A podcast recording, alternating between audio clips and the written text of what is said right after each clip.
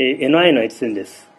えー、今日は、えー、私の研究を、えー、簡単にご紹介したいと思います。えまず、えこの、え目の前に3枚の写真がございますが、えこれらの写真が、え私の研究の背景を端的に表しております。えまず、上の2枚の写真、えこちらは映画のスクリーンや、えディスプレイなどの、え情報を、えカメラによって盗撮しているという状況でございますけれども、えここで、え何がセキュリティ的に問題かと言いますと、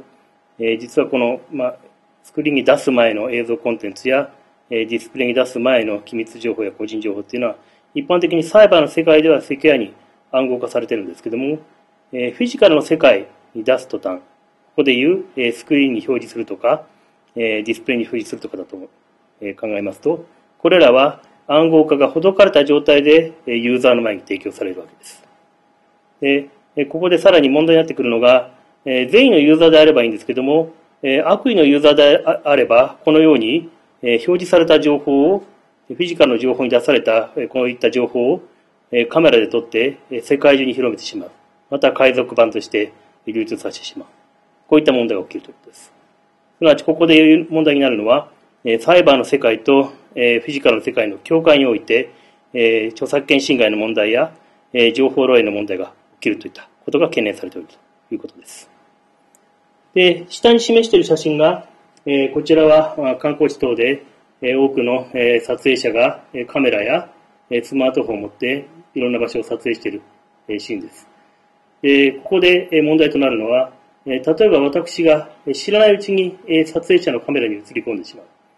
え撮影者も私が映り込んでるとは気づかずに、えこれをサイバーの空間、えブログなどにアップしてしまうということです。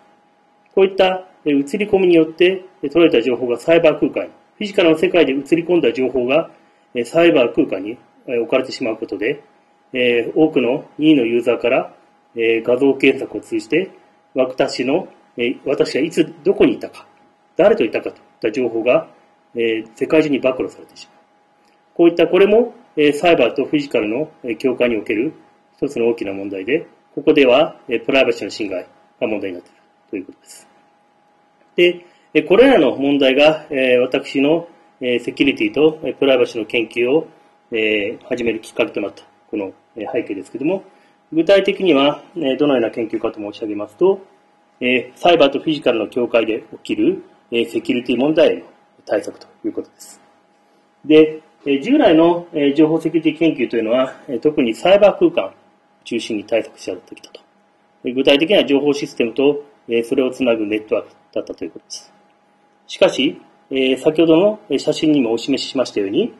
正当なユーザーによる不正行為や、ユーザーの知識不足による意図しない不正行為には対応できないという問題がありました。そこで私が具体的な対策として提案しているのが、人間とデバイスの感度差を用いたセキュリティ技術の研究でございます。これは人間の、えこうデバイスの感知領域と人間の感知領域とデバイスの感知領域の感度差を使う。こういったシグナルがあれば人間の目にはわからないけど、このシグナルは、えカメラの撮影デバイス、マイクロフォンの、えデバイスに反応する。このノイズを使って、えプライバシーの対策や、え情報漏洩、え著作権侵害の対策ができないかということを考えたわけです。以下では、えー、具体的な、えー、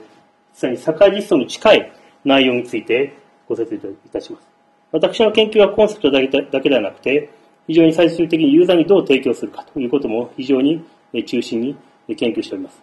以下では具体的にこの2つの技術について簡単にご紹介したいと思います。まず最初は映画の盗撮防止技術です。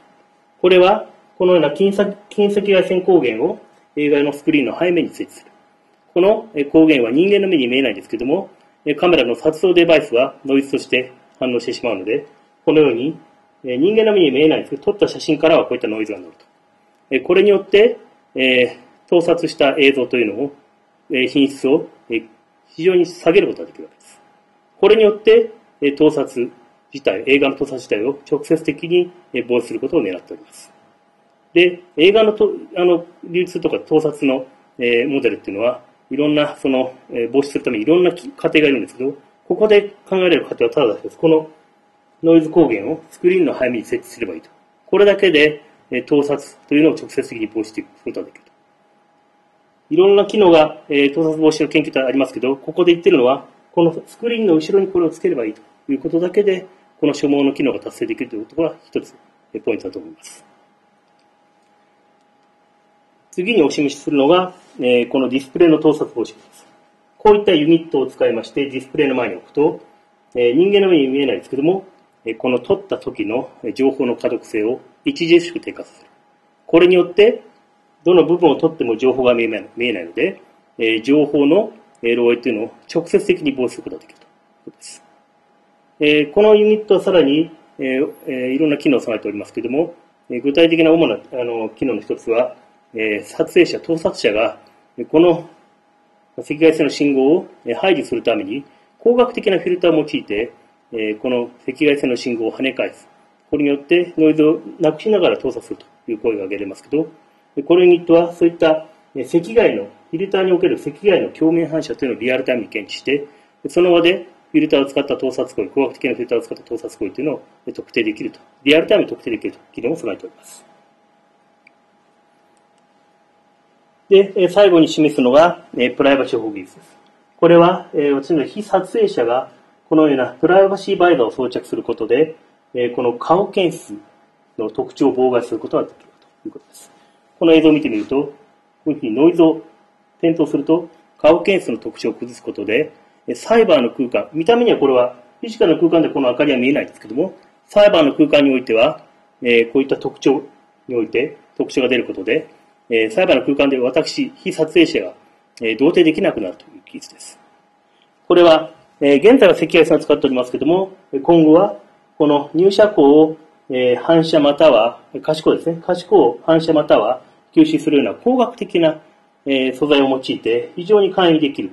えことを、え目論んでおります。このように非常にユーザーに近い技術をいくつか提案しておりまして、今後はこういった、ね、私が提案した技術が実際に社会に使われている伝われていくということを非常に期待しております。